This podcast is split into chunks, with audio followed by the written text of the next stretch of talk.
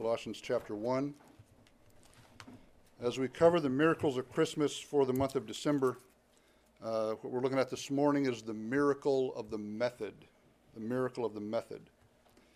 Uh, you know, the Encyclopedia of Jewish Medical Ethics tells us that the average weight of a Jewish newborn was about seven pounds, three ounces. All right? Now, when speaking about the Messiah, Isaiah says this in chapter 53, verse 2 He hath no form nor comeliness, and when we shall see him, there is no beauty that we should desire him.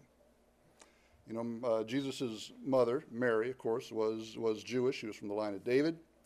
And even though Jesus was conceived of the Holy Ghost, the Holy Spirit, there's still no need for us to imagine that somehow he was any different than any other Jewish child born at that time. That he was approximately seven pound, three ounce baby. Now that's small ish by today's standards. Our youngest daughter, who's just barely five foot, was 10 pounds when she was born. Let's pray she doesn't hear this recording, or I'm going to pay for that for a while. When we look in the manger, that's, that's, that's what we see, right? A small baby. God's son, yes, but still a, a, a small baby. And it's good to remember his, uh, his smallness, um, that he was just that he was just like us. Hebrews chapter 2 verse 17 says, "Wherefore in all things it behooved him to be made like unto his brethren, that he might be a merciful and faithful high priest in things pertaining to God, to make reconciliation for the sins of the people." Indeed, we, we need this baby to be like any other baby and so much more than just any other baby. In Hebrews chapter 5 verse uh, I'm sorry chapter 4 verse 15 it says for we have not an high priest which cannot be touched with the feelings of our infirmities but was in all points tempted like as we are yet without sin. Now the smallness of the baby is the means by which deity God can identify with humanity uh, it's like us in every way I mean a baby who needed to be fed he needed to be burped, he needed to be bathed, he needed to be changed, carried, rocked to sleep. One who was come, come, come able to completely identify with, with all of our weaknesses. I mean, he even knows what it's like to be tempted, to face temptation. The small baby in the manger. He was cute, small, one of us. But it's also important that we keep uh, keep perspective. That we don't um, we don't fixate on the manger and make our Jesus too small. I mean, it's not a baby that was crucified for your sins. Now, to see why we can't make Jesus too small or leave him in the manger, if you're in Colossians chapter 1, I want you to find verse 9. We're going to read from verse 9 down to verse 23. Colossians chapter 1, beginning in verse 9, says, For this cause we also, since the day we heard it, do not cease to pray for you, and to desire that ye might be filled with the knowledge of his will in all wisdom and spiritual understanding, that ye might walk worthy of the Lord unto all pleasing uh, being fruitful in every good work and increasing in the knowledge of God, strengthened with all might according to his glorious power, unto all patience and long suffering with joyfulness, giving thanks unto the Father, which hath made us meet to be partakers of the inheritance of the saints in light, who hath delivered us from the power of darkness, and hath translated us into the kingdom of his, his dear Son, in whom we have redemption through his blood, even the forgiveness of sins who is the image of the, of the invisible God, the firstborn of every creature. For by him were all things created, that are in heaven, that are in earth, visible and invisible, whether they be thrones or dominions or principalities or powers, all things were created by him and for him. For he is before all things, and by him all things consist and he is the head of the ch- body, the church, who is the beginning, the firstborn from the dead, that in all things he might have the preeminence. For it pleased the Father that in him should all fullness dwell, and having made peace through the blood of his cross, by him to reconcile all things unto himself. By him, I say, whether they be things in earth or things in heaven. And you that were sometimes alienated and enemies in your minds by wicked works, yet now hath he reconciled in the body of his flesh through death, to present you holy and unblameable and unreprovable in his sight if ye continue in the faith, grounded and settled, and be not moved away from the hope of the gospel which ye, which ye have heard, and which was preached to every creature which is under heaven, whereof I, Paul, am made a minister. When you read these verses, specifically verses 15 to 20, it is impossible to come to the conclusion that we should fixate on a small, on a baby Jesus. I mean, the Son is the image of the invisible God. Uh, Genesis 1:27 says that it says, "So God created man in His own image; in the image of God created He them." So, so we we are the image bearers of God. Uh, Jesus is that, but but but He is more than that. Jesus wasn't created in the image of God; He is the image of God. Now, when you look at us as image bearers, you see you see sin. You see, you see brokenness. You see helplessness. You see failure. You see, and you can just insert whatever word there that best describes your life.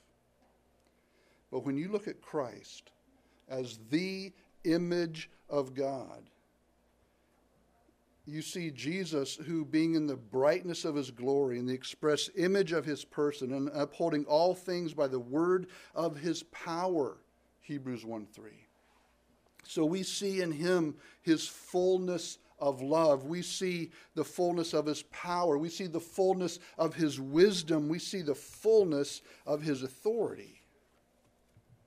There is a uniqueness that Jesus has. It's a uniqueness that is tied to his position the firstborn over all creation. And, and as a place of position, we might start to think that, well, all right, yeah, he's first in existence or first in line. And while that is true, the, the biblical concept of firstborn has a lot more to it than that. Let me read you two scriptures. One is Exodus chapter 4, verse 22. Um, where the Lord is speaking about the nation of Israel, says, Israel is my son, even, even my firstborn in Psalm 89, verse 27 says, I will appoint him, speaking of David, my firstborn higher than the kings of the earth. So, firstborn is not that he didn't exist and now he does, and, and, and, and others are going to follow later, but, but firstborn is an appointment of status. It's, it's an appointment of privilege or, or position. It's first in preeminence. When we went through the book of Colossians in Sunday school, I taught you a Greek word, prototokos. Do you remember that? It's like first in authority, first in first in firstness almost. Positionally, Jesus stands in authority over all creation, making every aspect of creation under his power, under his rule, under his authority, and under his control. As Jesus exercises his rule and authority and power over all of creation, he uses it in very specific ways. One verse we read this morning says, For by him were all things created that are in heaven, that are in earth, visible and invisible, whether they be thrones or dominions or principalities or powers, all things were created by him and for him. Paul is outlining the extent of Jesus' comprehensive authority in heaven and in earth, visible and invisible, supernatural and natural, beyond imagination and, and, and, and things unseen to us, as well as, as things that, that we can touch, we can smell, we can taste, we can hear. Distances so far beyond our solar system, we can't fathom them. And the things that are so close are just a breath away. So he talks about thrones, the seats of power in, in the angelic world, the seats of power in our world, whether they're good or evil. He talks about powers, the institutions, the mechanisms which seek to persuade us materialism, technology, meisms, generational ideology, undercurrents of philosophy, whether they're good or evil. Then rulers. These are the individuals who have power. Maybe they're dictators. Maybe they're company directors. Maybe they're charismatic entrepreneurs, political leaders, people with undescribable amounts of money and influence, whether they're good or whether they're evil speaks of authorities, ruling bodies which have been given the right to make decisions that impact other people. Those installed by democracy or those in, in, in, installed by disorder. Uh, governments, educational institutions, social structures, again, whether they're good or evil. It's heaven, it's earth, it's visible, it's invisible, it's thrones, it's powers, it's rulers, it's authorities, every single aspect of creation that we can name or that we can identify or that we can label, what we can think about, all of it has been covered. And it is all in Him. In Christ, it is all created all of these aspects of creation under His authority. In every one of these environments and situations and forces, Jesus has absolute supremacy. In Ephesians chapter 1 verse 20 and 21 it says which he wrought in Christ when he raised him from the dead and set him at his own right hand in the heavenly places far above principalities and powers and might and dominion and every name that is named, not only in this world, but also in that which is to come. That is your Jesus. It is all in him and it is all through him through his power, through his might, through his creative word that speaks, and it all comes into being. The divine accomplishment where in the beginning God created the heavens and the earth. We heard part of it read here, John chapter 1, verses 1, 2, and 3. In the beginning was the Word, that's Jesus. And the Word was with God, and the Word was God. The same was in the beginning with God. All things were made by Him, and without Him was not anything made that was made. That's that little baby Jesus. And you know, it's all for him, too. And what is creation about? Creation's about Christ. Ultimately, Jesus is the reason for everything. It ain't about you and me. We are not that important. You know, we've joked about it often, but when they find the center of the universe, there's going to be a lot of disappointed people when they find out it's not them. Okay? All the existence of everything is at the pleasure of Christ, God the Son. Ephesians chapter 1 verse 22 it says and hath put all things under his feet and given him to be the head over all things to the church. Christ is the unique agent, this little baby that we celebrate this time of year, he is the unique agent of creation. He is prior to, he is before, pre existent to creation. He is the reason for creation. And in between all of this, he holds all of creation together. All it takes is his word. In one way or another, all creation finds their identity in Christ. Whether we want to or not, whether we accept it or not, we all take our continuous existence at His pleasure, by His design.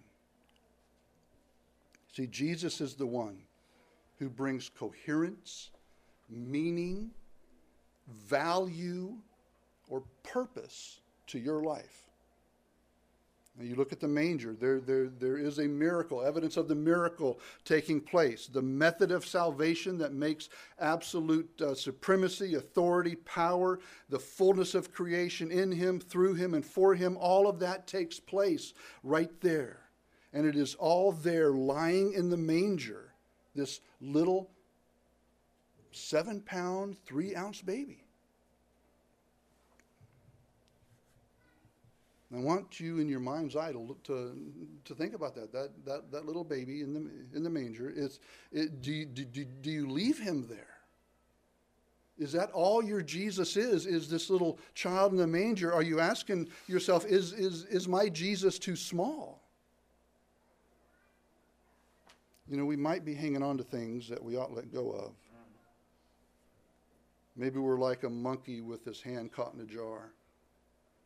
That's where they used to catch monkeys. They were caught in colonial times using a calabash, and it's a bottle shaped gourd with a narrow opening. Um, and as I, I, don't know why, but as I was studying this, I actually had a dream of, of a calabash, and, and I said it was with my dad down in South Carolina. We don't have monkeys in South Carolina, so I don't know why that dream happened. But, anyways, they would use this. The food's placed in this empty calabash gourd, and the monkey comes along, reaches his hand in, grabs the food, and now the fist of the monkey is too big to you know come out of the jar. The monkey's so fixated on the food that he cannot release it, and he fights and he pulls and he tugs. Uh, but the very thing that is keeping him trapped is the thing that he will not let go of. And then the captors come, and it's easy just to grab up this cap, trapped, trapped monkey. If you have a Jesus that is too small, then you may be like this monkey in a jar with his hand in the jar you have these aspects or ambitions of your life that you're desperately trying to hang on to. Maybe it's your identity, it might be your status.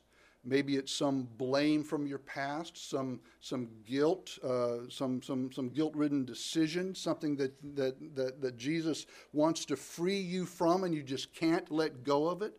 Maybe,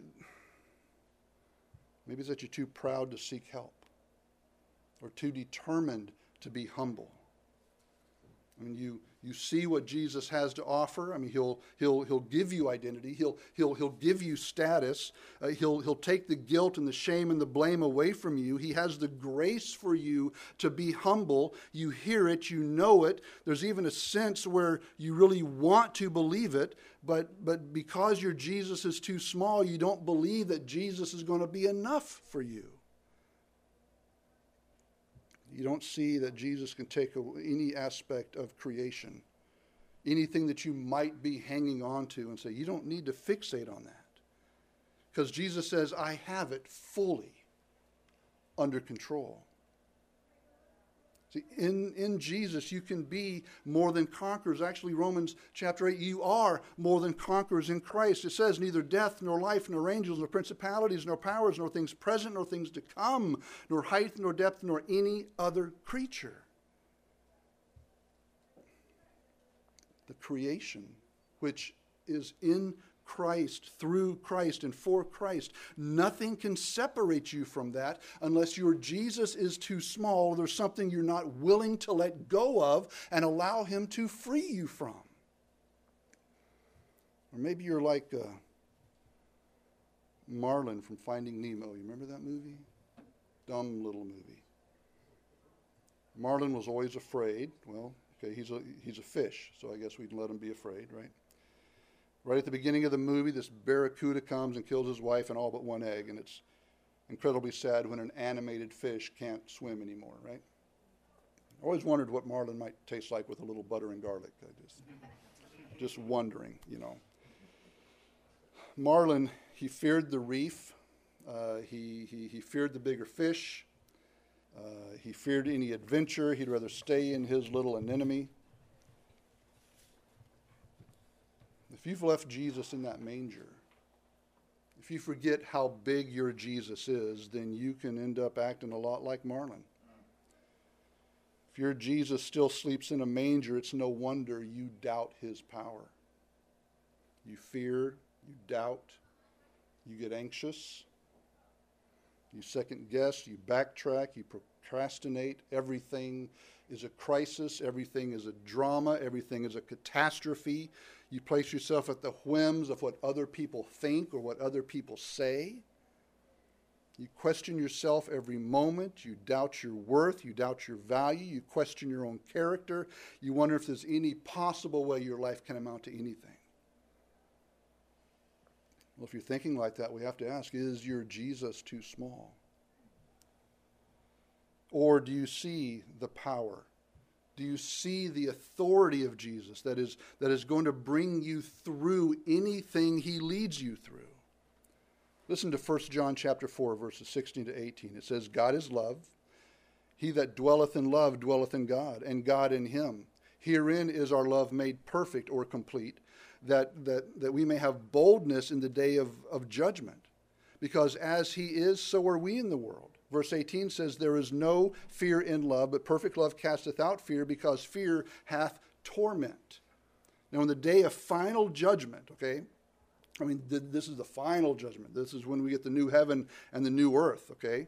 Uh, when, when, when everything is made new, the new heavens and new earth. If Jesus can give us confidence when we're there at that time, can't He give you confidence now in whatever aspect of your life you're facing problems? Not if your Jesus is too small. You might be like the preschool child who is, uh, you know, going to preschool for the first day. Up to that time, you know, you just spend time at home with mom, and, and mom's kind of all you know. Mom gave you all of her attention, and she cuddled you, and she cared for you, and she loved you. And as far as you were concerned, it was all you and everything about you, and it's all going to be you for the rest of your life. Then you go to preschool, right? Very quickly, very distressingly, you realize that you are not the center of the universe maybe the center of mom's universe, but not everybody else's. And there's a whole world of other people out there who get attention, a whole another set of people that have cares that need attending to.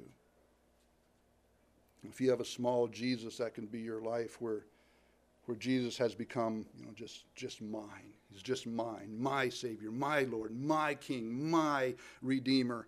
And while that's all true, all right, from the foundation of the world, you are known. Salvation will be because your name is written in the Lamb's book of life. But what about all the other kids that didn't have the mom?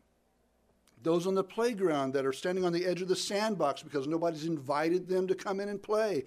Or, or, or the one that's afraid to try the Legos because they've been told their entire lives that they're worthless and they're useless and they're never going to amount to anything. If your Jesus is too small, You're going to be like that kid. Or is your Jesus the one who has the power and authority and might to be over and through and in everything?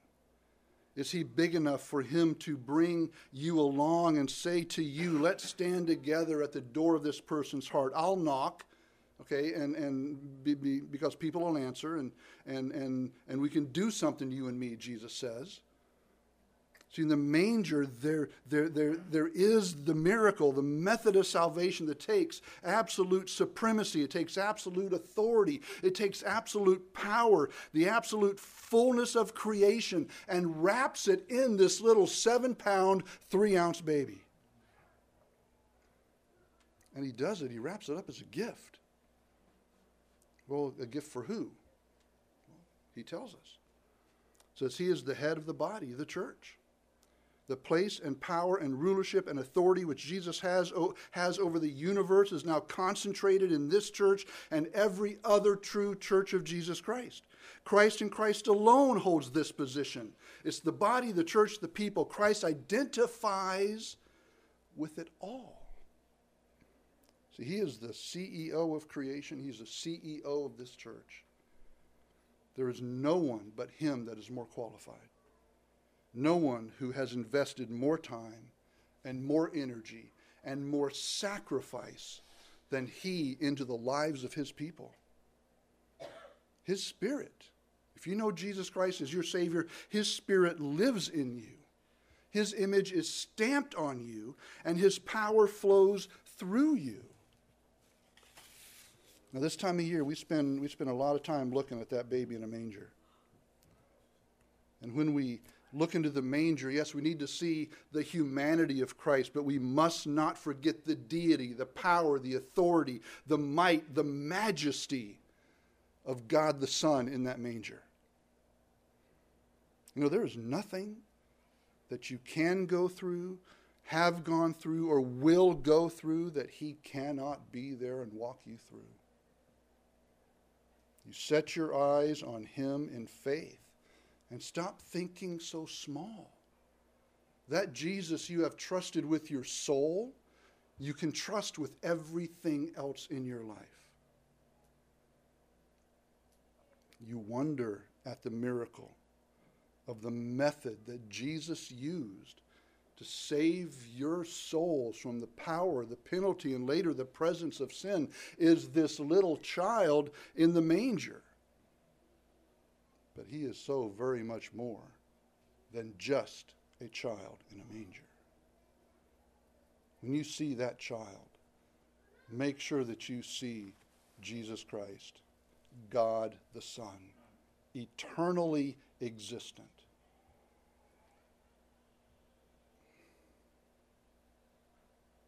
All powerful.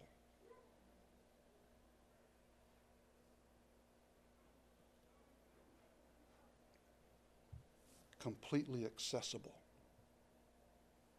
to the likes of us. That needs to be your Jesus.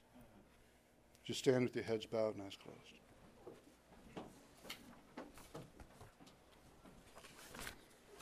Father, we want to thank you again for this time, but we thank you for your wisdom, Lord, the, uh, the majesty of your wisdom in tinting yourself in flesh, becoming one of us that you might be our representative,